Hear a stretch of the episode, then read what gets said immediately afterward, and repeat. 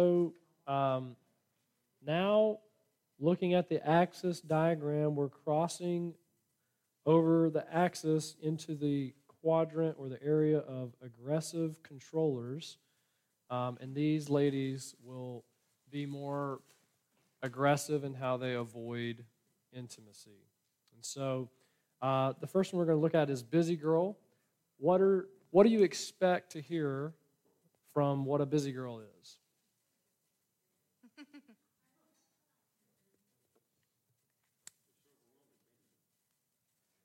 All right, good.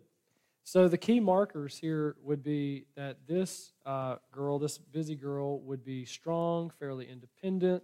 She would be less of a rescuer, more of an administrator, kind of a take charge, task oriented person, fairly competent, fairly in control. This is your Martha in the Bible versus your Mary in the Bible.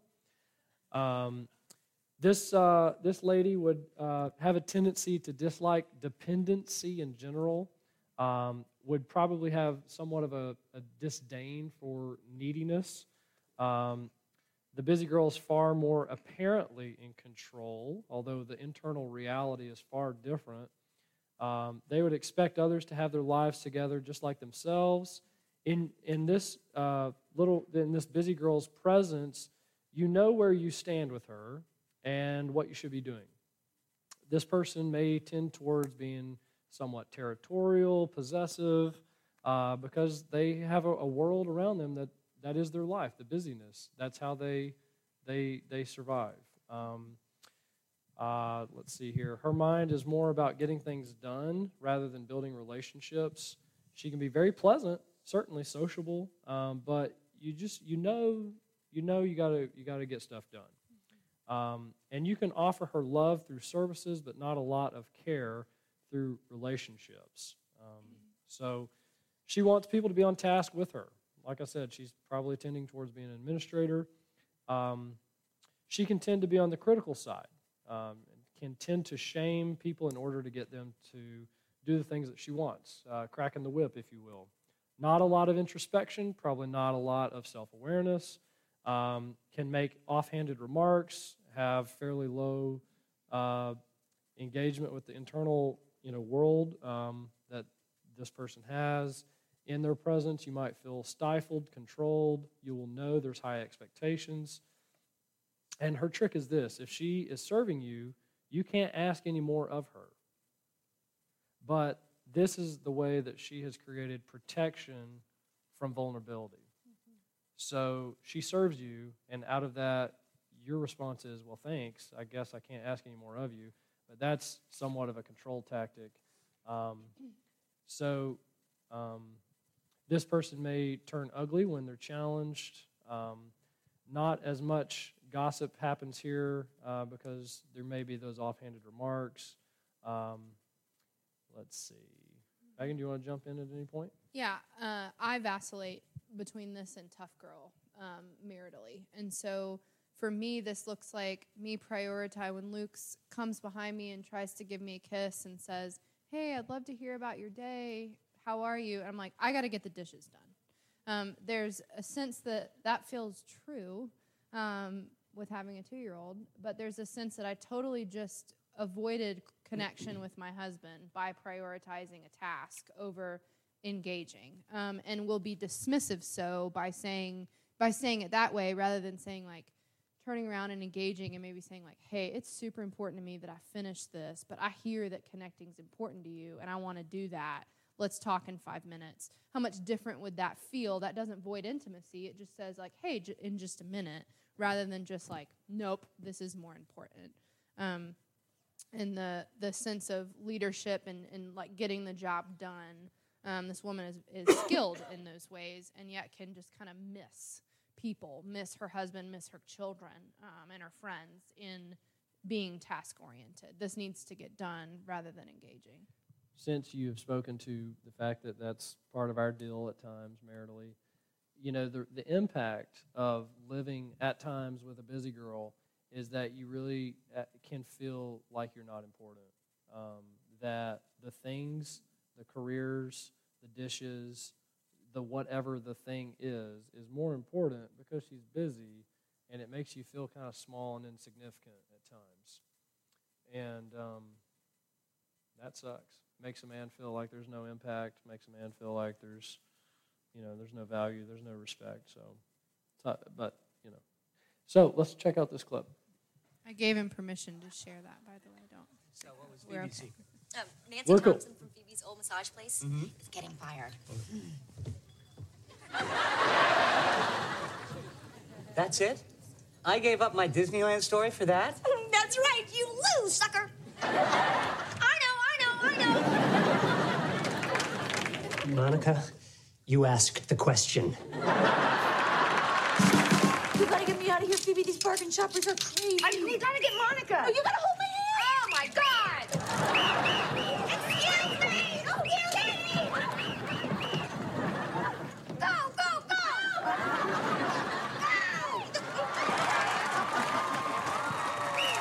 All right, look, if I take Chandler out of the running, will you be able to focus? What are you gonna do? All right, you just make sure he catches the ball. I'll take care of the rest. Okay. Great. You go. Go, Ch- Chandler. I got it. Come on, come on, come on. This way, this way. Hi. Look out! Whoa, whoa. Tackled by a girl. Guess you don't see that every day, do you? Whoa, whoa, whoa. What's with the tackling? What? I think that's good. I just touched him and he went over. So, uh, does that feel familiar? Great. We'll just take your word for it. Yep. All right. So we're moving away from the passive controllers more and more towards the aggressive side. And so the busy girl um, turns into the tough girl the further away you get from that little axis point tough girl. Um, she's she's tough, um, and in her worst state, the tough girl would tend towards being emasculating to men. So the tough girl in her worst state would tend towards being one who almost enjoys humiliation towards her husband. Um, the the move would be. Um, that she may use shame, sarcasm to humiliate, humiliation, demeaning criticisms, um, other centered contempt, just very contemptuous. Um, and so this is kind of like um, the busy girl gone totally mad uh, and emotionally, um, taking that anger um, towards the man in her life. So, in some ways, it might even seem like she's committed to destroying the men or making him feel small, making him feel weak, making him feel um, very, um, very just useless. Um, so her message may be if you fail me, your penalty will be double whatever you have done to me. so this individual would be uh, very vengeful, wrathful. Uh, justice is a very big category for this individual. Um, all of these things are born out of relational hurt and wounding. Um, so, this sense of justice for the tough girl would come about very clearly. If you hurt a tough girl, she is going to hurt you back. Um, and uh, it can have a very hard exterior, be intimidating both to men and women. Um, in marriage, you guys, uh, this would just feel like you, you just can't win. Um, and the idea of tenderness here uh, in this in this woman would be um, much more harder to come by. Um, no one is going to call the tough girl cuddly or soft. Um, the anger and the vengeance inside of her really drives her. Those things are born out of a place of hurt and woundedness. Um, and yet she, she really lives out of those things externally.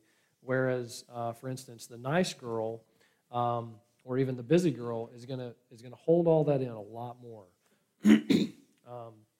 so the, the tough girl can be very driven and successful. Uh, So, so whereas the little girl on the other side of the axis is just going to have very little passion, the nice girl, very little passion. The tough girl is going to have a ton of passion. Uh, the sex here might be very, very passionate, um, be very seductive, possibly very close in relation to the party girl as well. Um, uh, emotional extremes, perhaps. Um, but all of this is a form of aggressive control uh, as a way of avoiding intimacy. So I can and have vacillated here at times. And I'll never forget a counselor looking at me and saying, Megan, great, you've, you've learned that you can control. You've learned that you've won, but look how, look how unhappy you are. You're, you're crying. Or I wasn't even crying, I was just so angry. And he's, he's like, so you won. You won the fight. You dominated. You, you you're on top. What's that like for you? and I, that's what broke me and i started weeping. Um, he also continued to say to me you're not a b word which shame kept me believing my identity was i am a b word. That is who megan banner is. That's who megan banner will always be.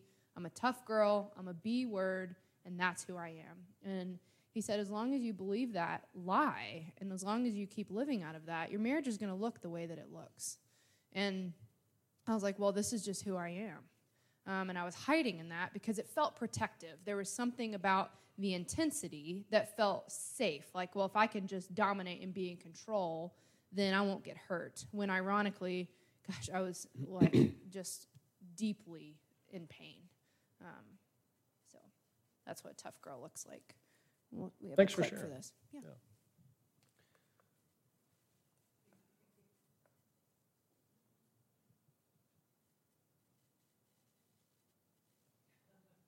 This is a great flick if you've not seen it. Counselors? Counselors?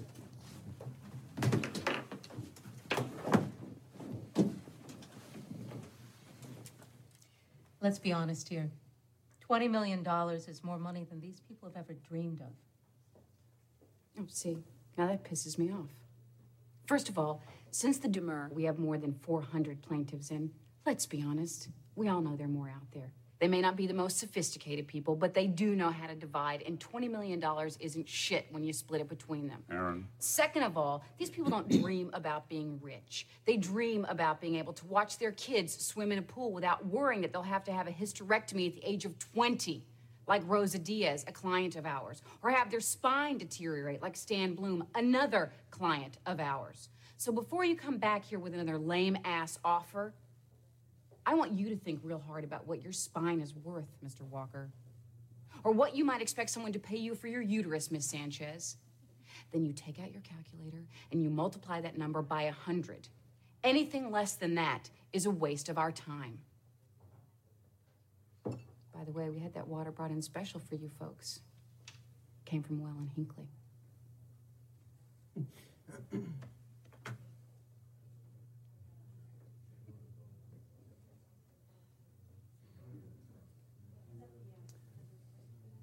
That's good. She's angry. Uh, so there's something about that character that I find really attractive because she just is like all out, right? Just full of passion, full of life. Um, in college, I had a buddy that referred to that quality as the nasty girl, just like, ah, you know, like just to shake stuff up and just make make stuff crazy. And, and, and really, it is sort of the polar opposite in one way of the little girl. And that, I was, I mean, there's, there's redemptive parts of you that are very strong in that way, that are not just overtly sinful. But there was a lot about that personality that I just, I, I was attracted to Megan for a lot of the redeemed parts of that. And, and then when when we have difficulties, that comes out in difficult ways, of course.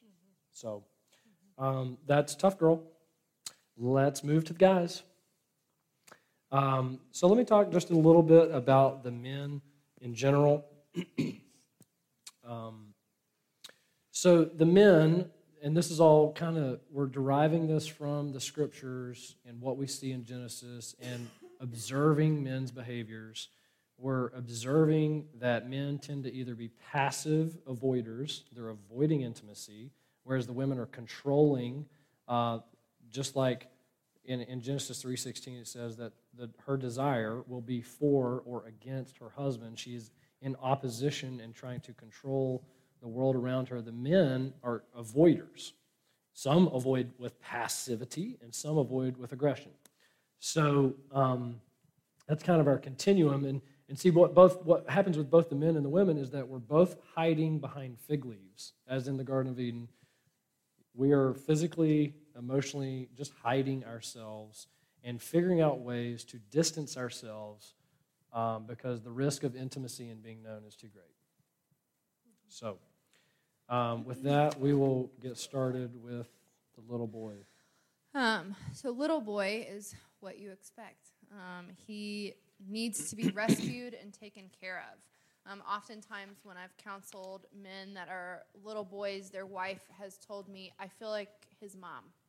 I feel like I am his mother, and I have to take care of him."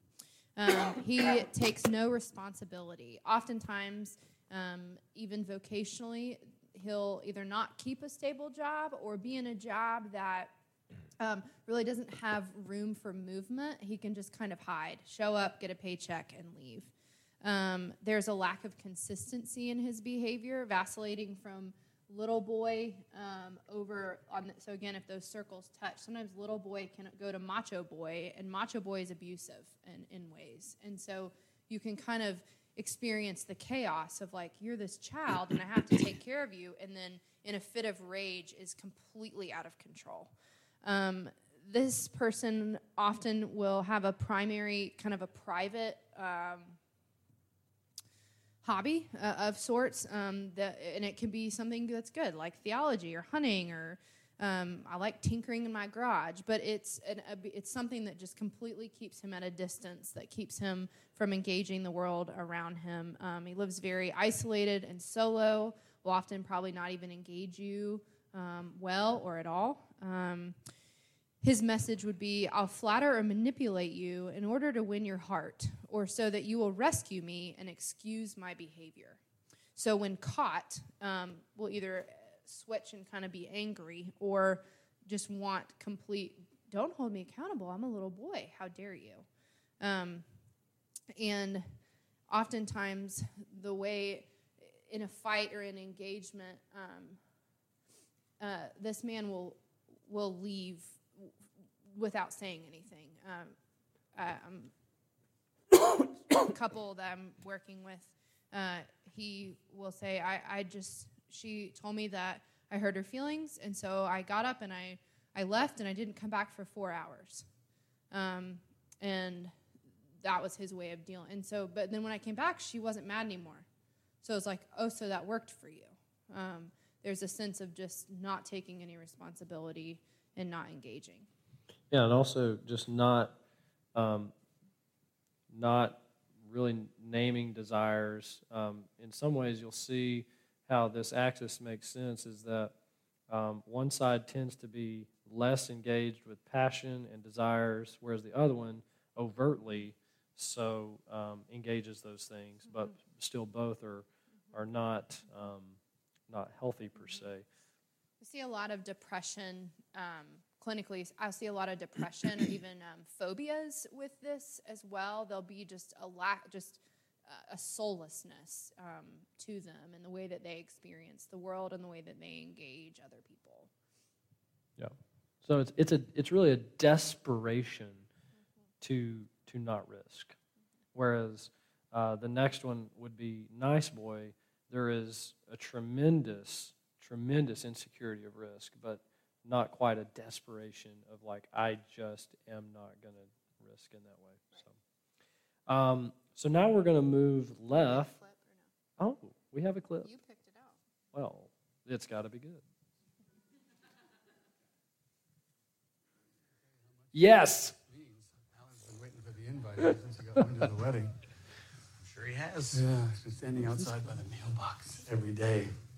Well, that's rough. Yeah, I. Uh, I'm not quite sure he ever left Vegas, you know. He really needs this. What? Sweetie, Papa. You have visitors. Go in slowly. Give him a chance to acclimate. Hey, Alan. Hey, guys. Hey, Phil. Hey, Bud.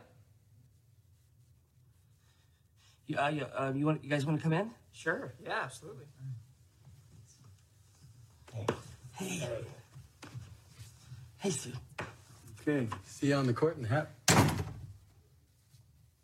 Pretty cool room, Alan. Oh, thanks, Phil. My dad pays my rent. Alan, what the fuck? We were supposed to delete Sorry. these. You made a promise. Whoa, whoa, whoa. What the hell? I'm not cool with this at all. You can't have these. Wait a second. Alan, is that Mr. Chow? Yeah, we still keep in touch. Stu. Chow, the guy that kidnapped us? He didn't kidnap us. He kidnapped Okay, Black hey, we'll Doug. turn it Remember, off. it was a whole big misunderstanding. He's actually quite charming. We'll turn it off. Alan, he's a Sorry, I thought I had found the unedited version. I mean, the edited version. Sorry. What happens in this is he is eventually served by his mother some some dinner, some cookies. But what's what's it's an exaggeration, although this is a real uh, scenario.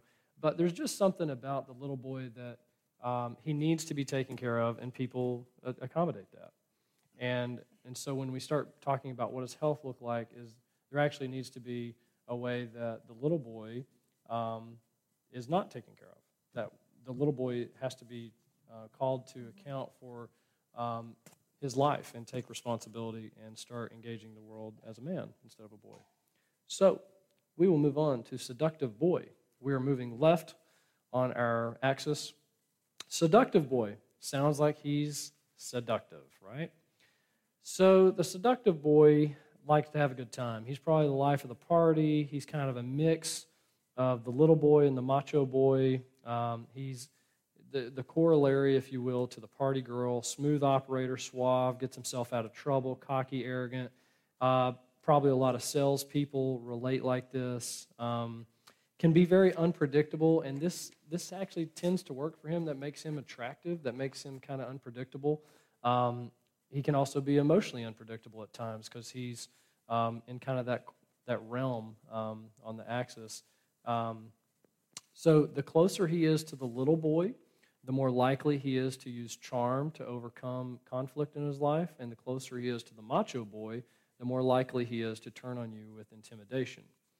Um, he may use money and gifts to get people to like him. He avoids commitment.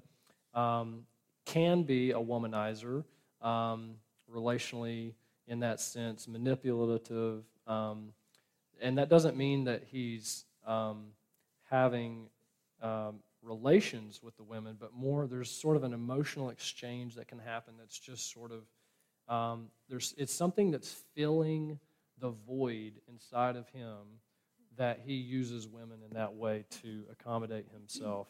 Um, not much depth here. Um, you can chime in anytime you want. there's a there's a way in which uh, the that pull that he has with the seductiveness makes him feel that he's enough. So men struggling with feeling that they're not enough, that they're incompetent, um, and and we've talked about you have vacillated here at times, Sure. and there Yeah. was something as Luke said, even with me with Tough Girl, there's there's redeemed qualities about each one of these.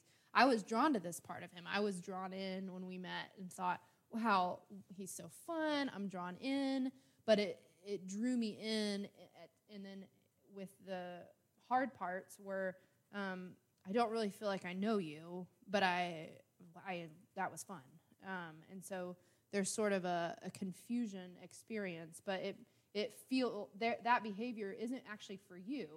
Uh, it's smooth operator, it, but his that funness isn't actually for care of you. It's it's to make him feel like he's enough and that he's Mhm. wanted and desired, which fills that void of um, experiencing incompetency Yeah. and inferiority. The, the fact that she named that shows that she's not a, a nice girl or a little girl. Naming that I am this.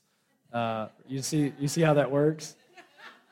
Do you? Okay, so that we're going to talk about that dynamic tomorrow in the quadrants. Um, we'll talk about that. But this is a fascinating thing. Um, I don't know how this happened. I was uh, my senior year of college, and in in the midst of working a room, I, I just go into the room and I'm like glad handing everybody, getting my touches, and just I realized in the midst of that that I was stealing something from each person to fill something empty inside of myself. I was kind of like a a player without like it even being sexual. It was just I realized like I'm using people, and it, it was just God gave me that, um, and it helped to start crack some of that ego. So let's check out the clip. She's no, she hasn't. Yes, she has. She has not lost that look. Dude, she's lost it. Matt, come on. I hate it when she does that.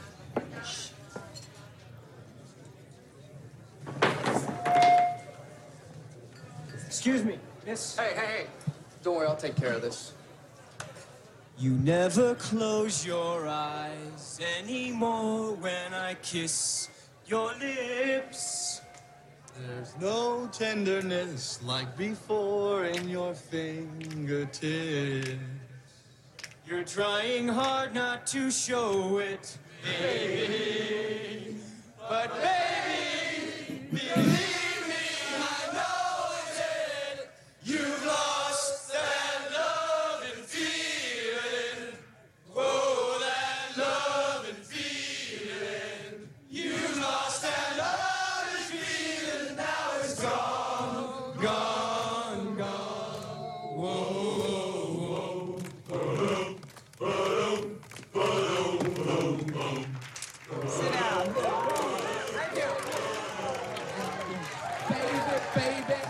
I think we can kind of.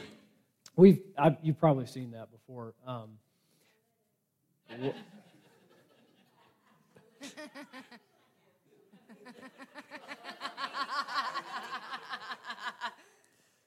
so I think I think you get the picture with that. Um, yeah.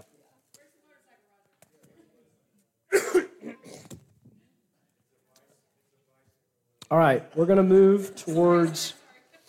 Um, we're going to talk about the nice boy. The nice boy. Uh, he sounds nice.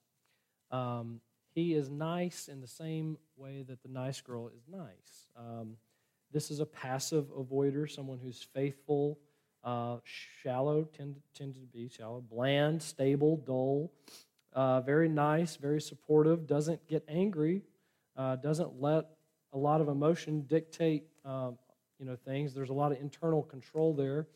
He could be called a very shallow person, avoids conflict, wants to be liked, avoids decision making. He might just tell you everything's fine. Marriage is fine, life's fine, work's fine, everything's fine, everything's nice. Uh, what ultimately is going on here, though, is that this guy doesn't represent himself very much. It's just too risky. Um, he might live in the shadows of the world around him. Uh, doesn't want to impose on others, doesn't want to make decisions. Uh, if you ask him about vacations and restaurants, I mean, it's just you're, you're not. It's going to be hard to get you know real conviction out of the person. Um, has trouble saying no to people.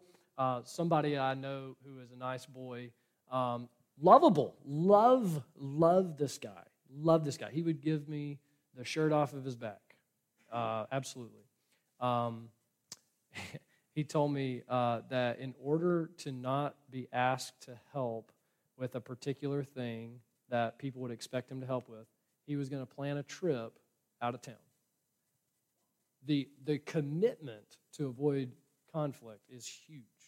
And the, the commitment to avoid uh, disruption, just the idea of disruption. This is a man who lives with control in his interior world and just needs that in order to survive. Um, they probably tend to avoid desire itself.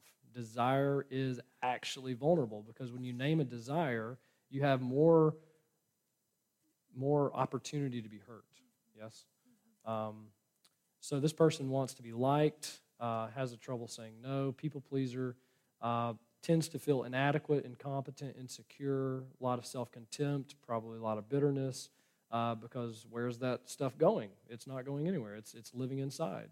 Um, lives a life of facades. Um, you might want to shake them and just know that they're alive. Uh, has uh, trouble standing up to people. Um, let's see here. The goal is the goal is to live hassle free. So oftentimes this marriage, this this man will say, "Why would I? Why would we talk about hard things when everything's fine? What's the point? What's the point of us talking about stuff when it's just going to be hard?" So there's passionlessness. There's a lack of of desire for more. There's really a lack of desire for what God intended. But then there's also a passivity and just let's just let's just not talk about it. Let's just say everything's fine. It's hassle free. everything's working. Um, it, it it's hard. Dan Allender makes pretty bold statement. He said, "This is every man in your church," and Dan makes really bold statements about stuff all the time, and sometimes he's kind of silly about it. But there was just a sense that this is so we were talking about the good and nice girl being kind of your stereotypical biblical woman. This is kind of your stereotypical biblical man. He's willing to help. He's kind. He's no, he's not kind. He's nice. But in order to avoid any type of conversation or growth or intimacy, he just he's just not going to play. Yeah, so definitely uh, high on the side of peacekeeping versus peacemaking. Um, you know, you being married to this man, you'd be thankful for so much that this man would do for you. Yet it would just like it's not enough. There's just something missing. Um, yeah, so let's check out the movie clip.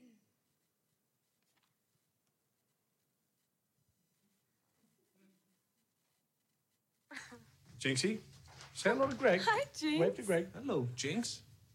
Atta boy. that took me another week. Oh my gosh. Damn, I didn't know you had a cat. Yeah, I left him here when I moved to Chicago. Your daddy's found his new best friend. Really? You oh. won't believe it. He even taught him to use the potty. Did? Dad, that's kind of weird, isn't it? What's so weird about it? Now we don't have to smell kitty litter all the time. That's right. Right, Jinxie? That's incredible. So, how did you teach the cat to use the toilet? Well, that was easy, Greg. I just designed a, a litter box to put inside the toilet, and then once he got used to it, I took it away. Oh, that's yeah, makes sense. But I don't think he likes it very much. I mean, every chance he gets, he tries to dig, squat, and bury. I had to move all my potted plants off the floor.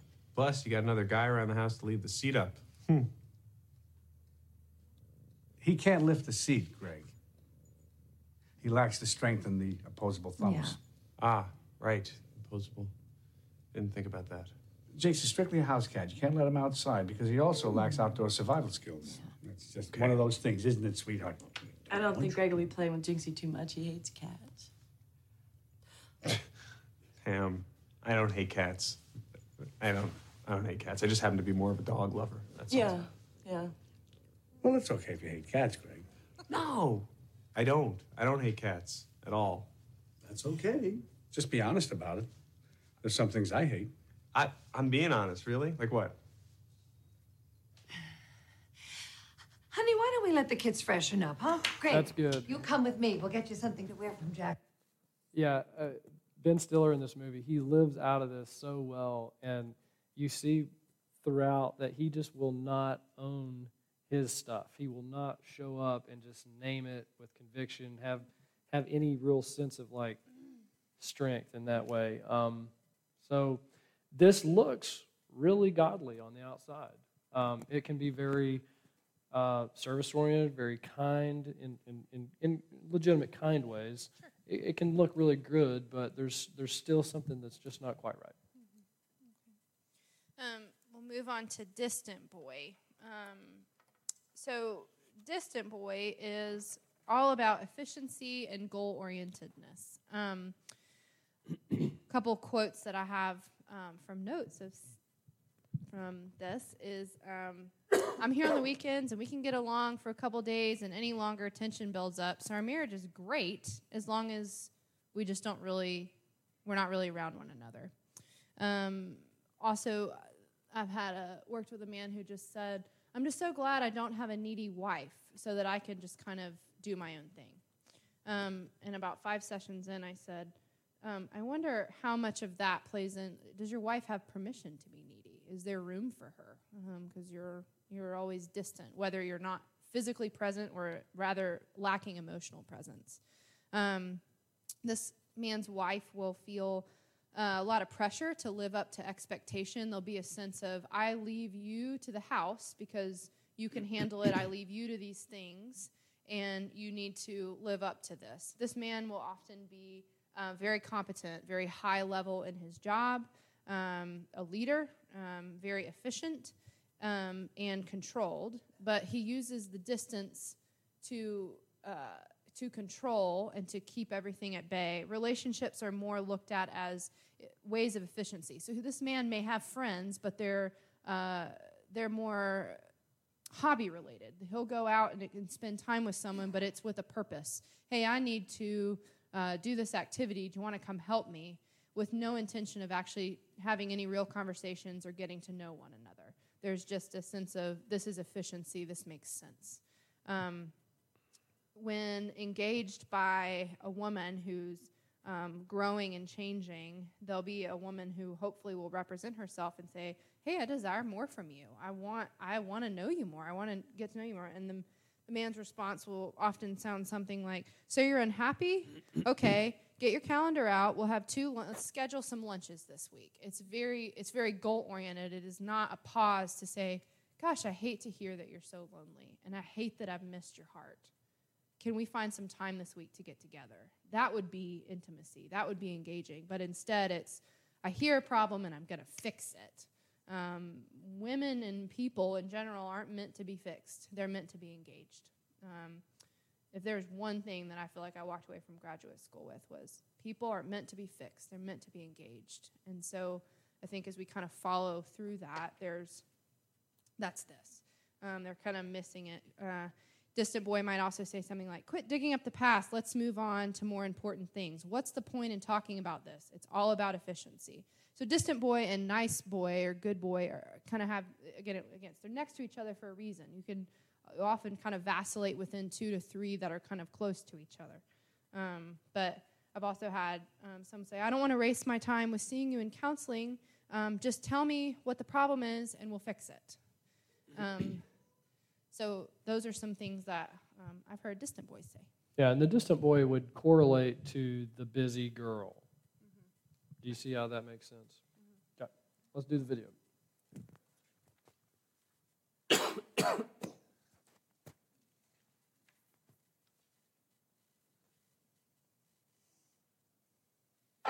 Last year, I flew 350,000 miles.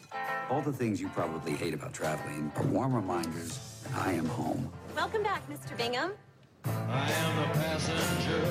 I work for a company that lends me out to cowards that don't have the courage to sack their own employees, and for good reason. Who are you, man?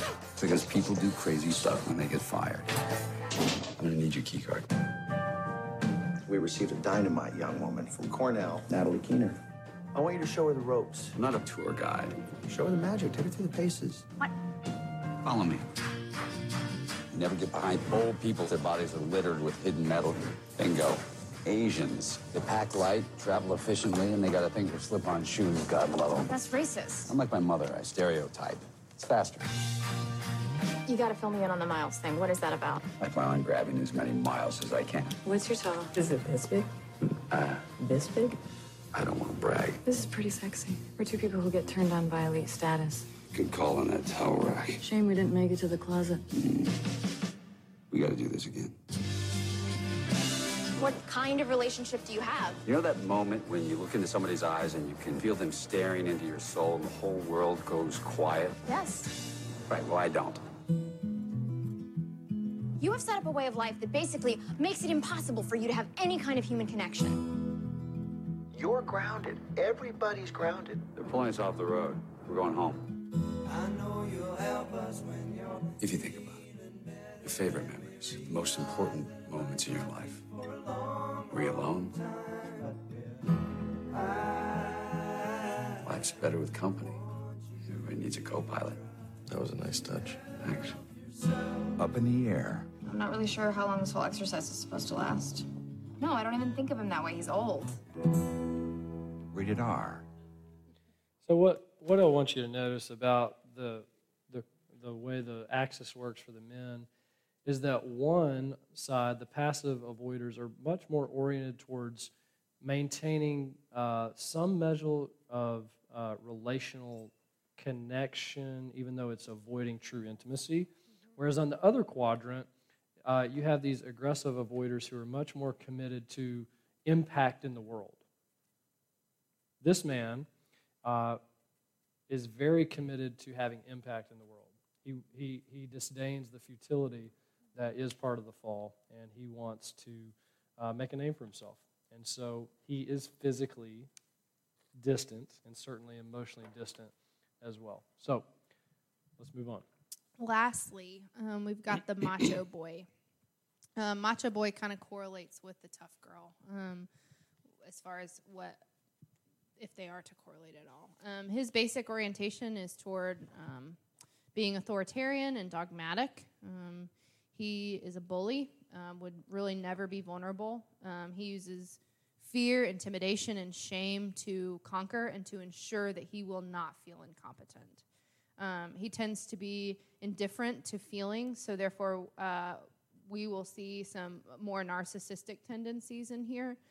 You can be a narcissist on any of these, but this is often where we'll see the full diagnosis played out in full um, with someone that relates like a macho boy. Um, there's a sense that you're always just waiting. There's like an always bubble, like it's always it's always really hot water, but it's just a matter of time before it, it jumps and it gets you. Um, he can be pleasant and generous, um, but tends to make people pay that challenge him or take advantage of him or ask more of him. Uh, the rules don't apply to him, so oftentimes in a relationship, um, I will hear the woman say something like, But he said that I couldn't do that, um, but he's doing that. And there's no category for him to see that. It's just, well, I, I win, I dominate, I don't care. Um, this is not a person who will really be grateful or give you positive feedback. Um, I've often heard women say, no news is good news with this husband, um, which is sad because women need words of affirmation and kindness. Um, but then when words are coming, they know that they're about to just get the beat down. Um, it's always kind of negative.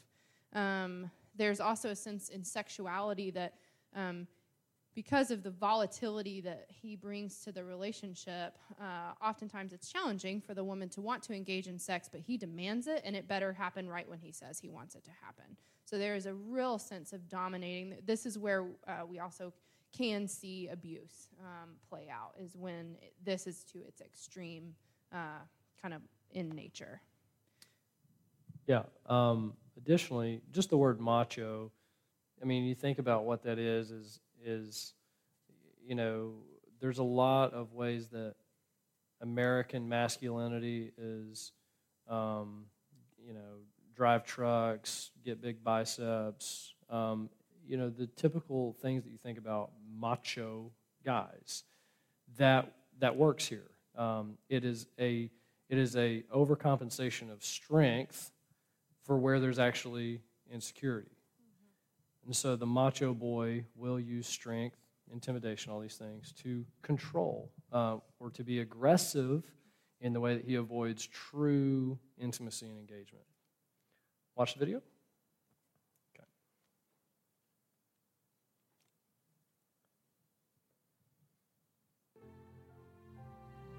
Child's body out of a lake for myself. Oh, yeah, but what do you do around here other than watch TV and waste time on the internet?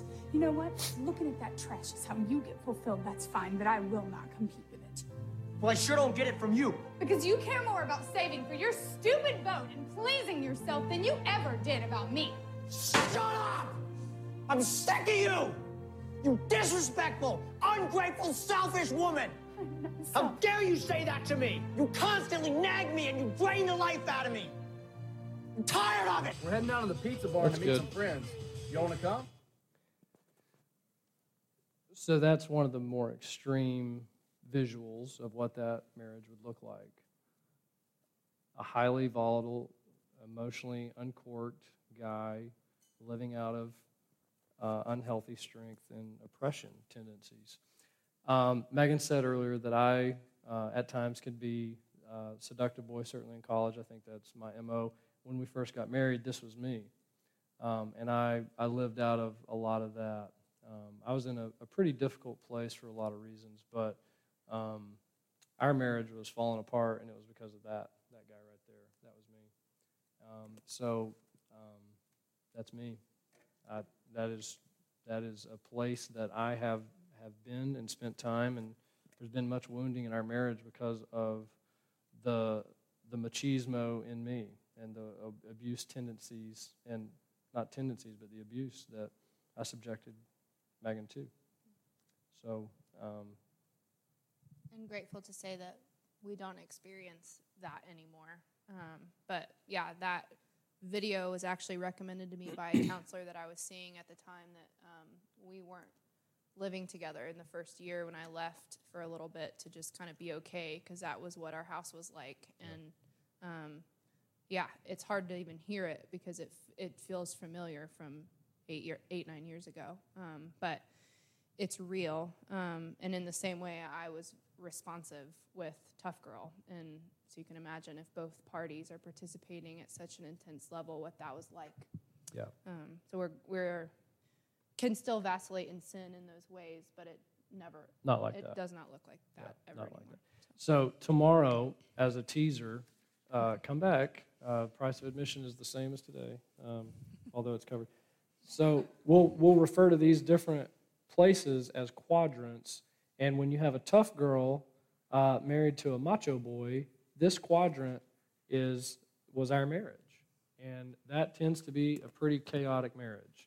If you go to the, the diagonal side, the passive controllers, like the little girl and the little boy, nice boy with the nice girl, that's a very different quadrant, and we'll talk about that tomorrow. So, um, what we'd like to do now is spend a few minutes just kind of engaging with some questions. Um, those can be written out and passed up, or those can be just popcorned. Um, so, yeah, let's just spend some time talking. As you go home, to, if you're kind of, I know this this was information dense. Um, tomorrow won't be quite as much. But Absolutely not. If not nearly as much. So sorry for the density right now. But if you are wrestling with kind of where you are um, on that, ask your spouse. Say, hey, how do you experience me? Or if you have pockets or parts of your marriage, as we have, that you were in one quadrant and you you've moved. Um, hey, do you remember that rough time that we have? Where do you think we were then? Um, those are healthy and good conversations that you should and strongly need to be having. Um, and we would at any point be happy to help you navigate what that looks like and kind of work through how to talk through that. Um, so feel free to shoot out any questions or um, do, do you have note cards? Yeah, okay. So if there's note cards on the tables, um, if you want to write them privately and pass them up, that would be fine. Yeah, so too. what we'll do is maybe a volunteer could collect all the cards in about 90 seconds.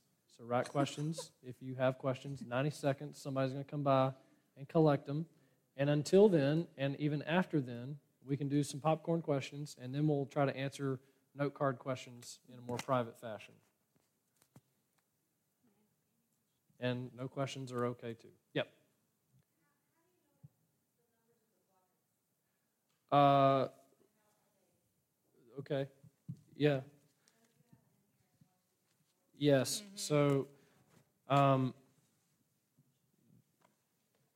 this quadrant is one, then two, then three, then four.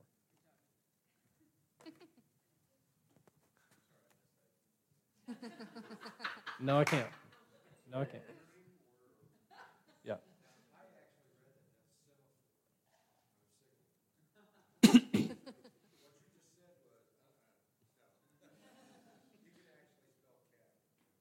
Yeah.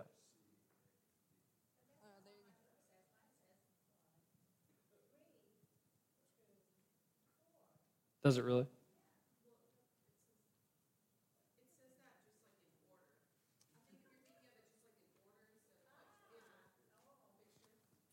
So there's a section for notes that aren't necessarily made in order, but the on the on the axis is where we're going to pull from the quadrants because you'll see the different styles of relating and correlation with each other. Does that make sense? Well, let's collect those note cards if there are note cards with one of you amazing volunteers who are going to stand up any moment now and collect those note cards.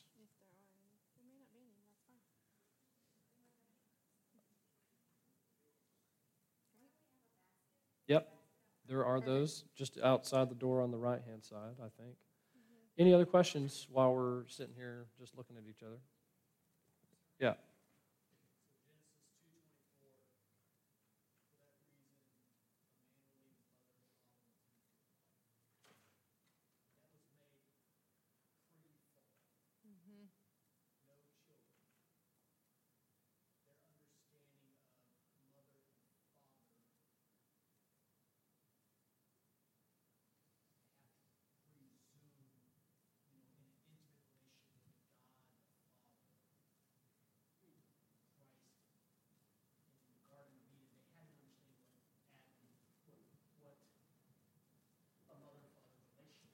Mhm. But with that, then, a man, which will be the woman's man child, Mhm. will someday leave her. Mhm. So leaving does not equate, when I, when I do that, I think about that, contemplate, but leaving does not equate to longer relationship. Because that was discussed pre-fall. Mhm. Right. Mhm.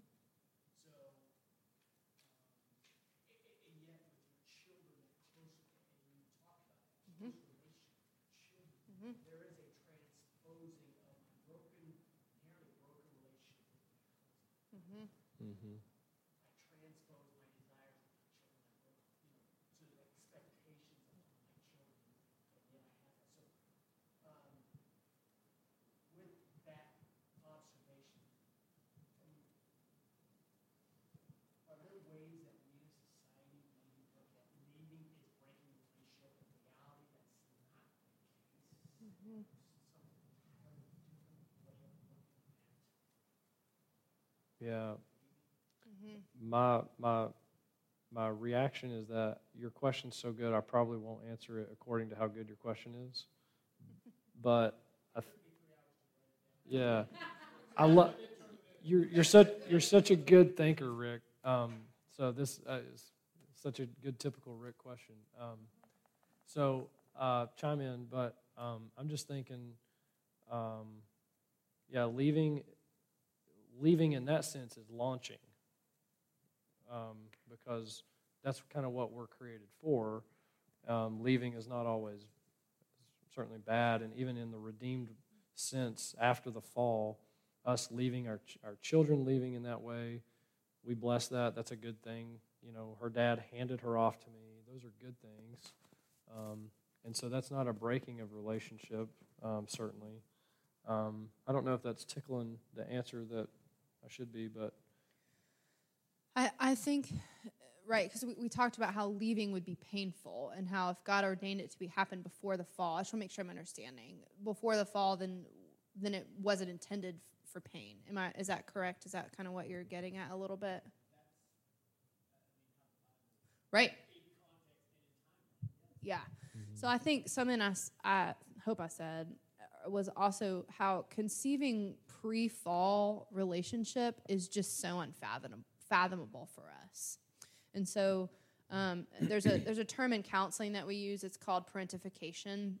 It's often when you know one uh, one parent uh, connects with a child, not inappropriately, like sexually necessarily, but just a um, the, the the child then is raised up to be equal, so to speak, with the parents, um, and that happens in broken marriages a lot because there's a sense of um, they then build trust with someone else and that kind of a thing. And I, I think there's tension with parentification, obviously this side of the fall, but before I almost wonder whether it's yeah, it's a you want that launching, you want that to raise them up to be adults and feel at peace to go, but I'm just not sure what it would be like to experience that without pain. Although yes, it's you're right, it is pre-fall, um, and I, I wonder if just it is helpful to put it in that category of like this is just a part of what God designed um, that uh, we just can't understand. Um, I know that doesn't really answer your question, but maybe that category could bring some rest to that. And Does bet- anyone else have any thoughts? Yeah, I bet this room has good answers to that question just as much as we would attempt to. So, uh, did I? Somebody? Do we have uh, those questions yet? If there are questions? Okay. Well, that's okay. Okay. Um, yeah.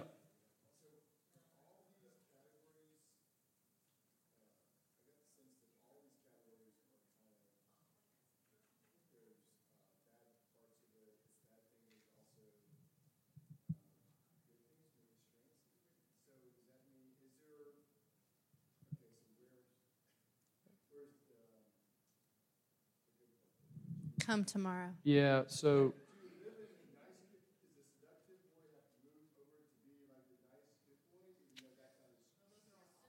so all of this is all of how we live under the curse of the fall and basically cover ourselves with fig leaves to avoid real, true intimacy. So all of these are uh, warped ways of relating. I think something that's helpful too. Do you think um, it's it's easier to see our depravity and our sin? It's a little harder to understand glory because it's pre-fall and we've never Right. experienced it, and so that concept is foreign to us. Like, what would it be like to feel no shame and be naked and be fully known? Like, I we can't conceive that, um, and yet that's what God originally intended, and so it's important to think about. Um, but to avoid this also is also to not christ is really small in your life if you're not willing to look at this stuff. Um, there's no need for jesus if you don't see your sin. Um, i sat with a young man last week um, who's struggling with a pornography addiction and he was weeping saying um, i've never seen the cross so big megan. Like i've never known jesus in this way in my whole life and yet I've never been more embarrassed and more ashamed and more broken in my entire life. And um, we just cried for like almost an hour. It was one of the best hours in my career um, to see him lean into sin, him lean into the ways in which he would say, I relate to pornography. I hide in that because it makes me feel like I'm enough, but I'm not required of. My wife requires of me but this pornography lets me feel like I'm enough, but it is so ill. And um, he just was, I mean, you could see it in his eyes. He saw the cross being so much bigger. Um, and so that is why we've spent the whole time, and we spent half the time talking about what God had intended, but we spent half this time on these really kind of harder conversation pieces because if we if we're people will ask me why should I go to counseling? What's the point? The, the point is if, if our sin and our ways of relating become bigger, then only Christ then becomes bigger, and only what God intended then becomes bigger. That's the point. It's not to make you go home and feel bad about yourself, or feel bad about your marriage, or feel hopeless. Um, that is a tendency. Um, that makes sense. And if you're there, I'm, I'm glad you're there. I, I, we'll walk through that. You'll walk through that, I promise. Um, but I'm glad you're there. Um, and so I say that knowing we're leaving sort of heavy, right? Because we, like Bill, you said, like, are all these bad? I was like, yeah, they are, and that's hard. And we're leaving you with that, um, sort of like the Good Friday service. It's dark, and yet um, Christ conquered this and gives us hope for experiencing this this side of heaven, not perfectly, but with beautiful longing. And if we're unwilling to lean into the longing then um, what an empty picture of marriage and what an empty picture of how Christ loves his church. Um, so that sort of our, was intentional. So I'm sorry that it's hard.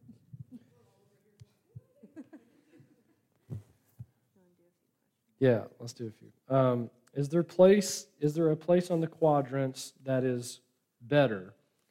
Uh, in the same way that there's not one of these orientations of boy, boy, boy, boy as being worse or better than the other. So the quadrants aren't better or worse. They just they are going to function very differently. Mm-hmm. They're all broken. They're all warped in the way that we relate.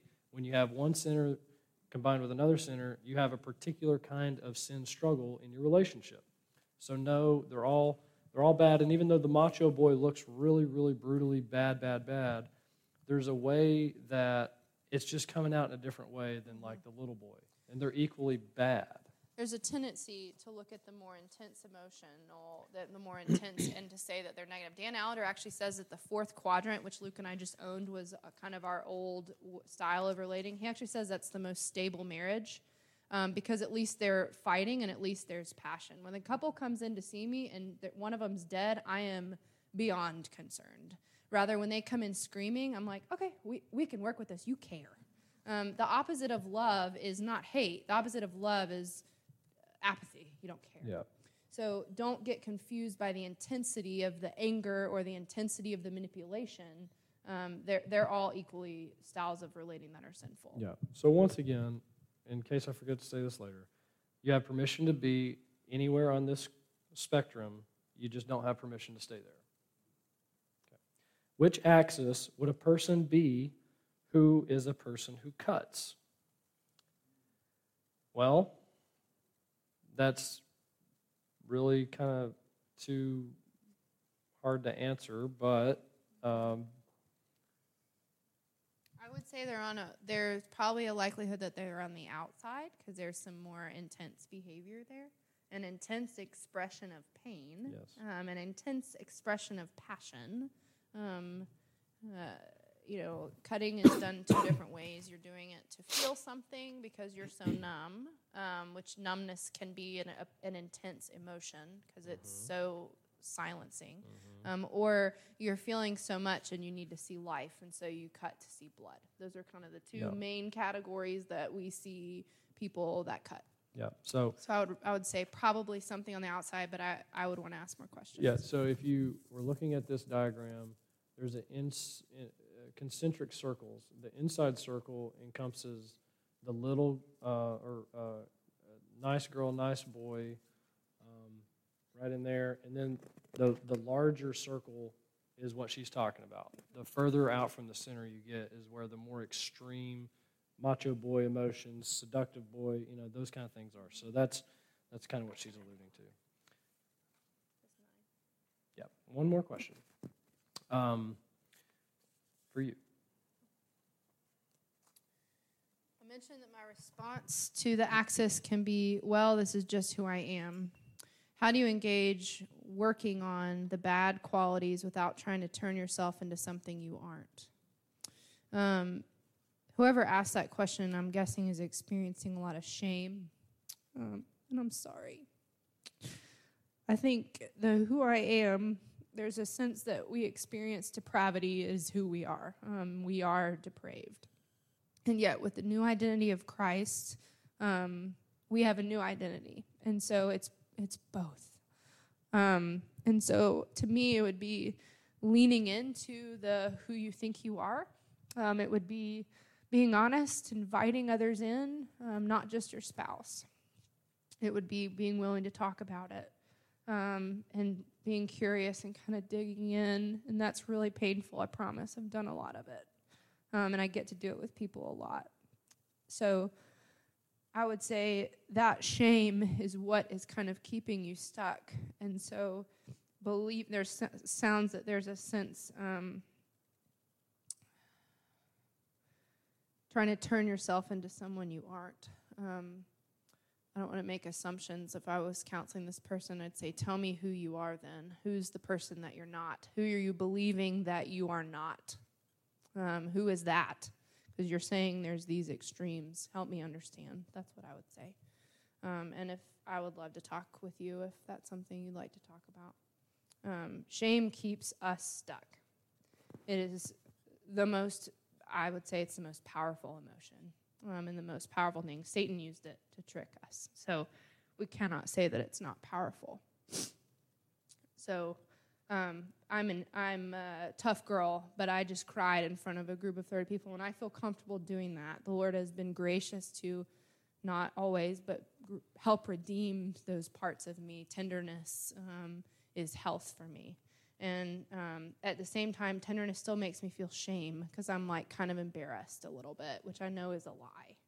Um, so hopefully, even this very natural and organic reflection of that would invite you to know yes, I have been tough girl. I have cursed at my husband, called him names.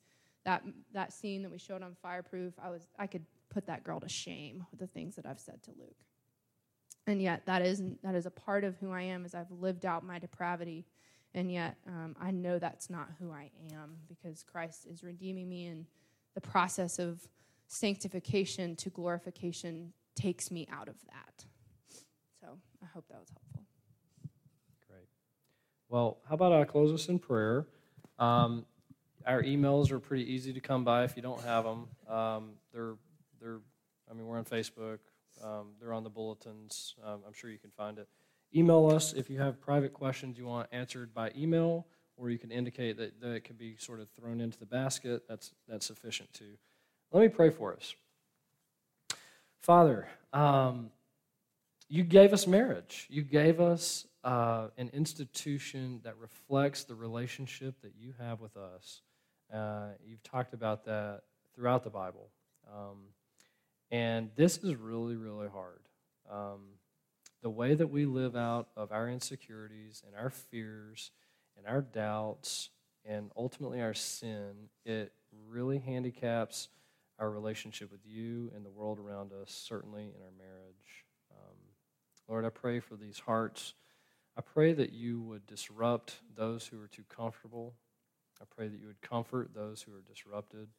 I pray that you would bring them all, myself and Megan included, into a closer relationship with yourself um, where we're invited to take off the masks, where we're invited to lay down the facades and risk being known for who we truly are, knowing that our identity is not in our failures, it's not in our competencies, it's not in our 401k or our car, it's in Christ. And we can neither be loved more nor less than we are currently in Christ our Savior. So I pray for these marriages that you would bring much life and healing and growth and maturity to the individuals and also to the marriages for your glory forever. Amen.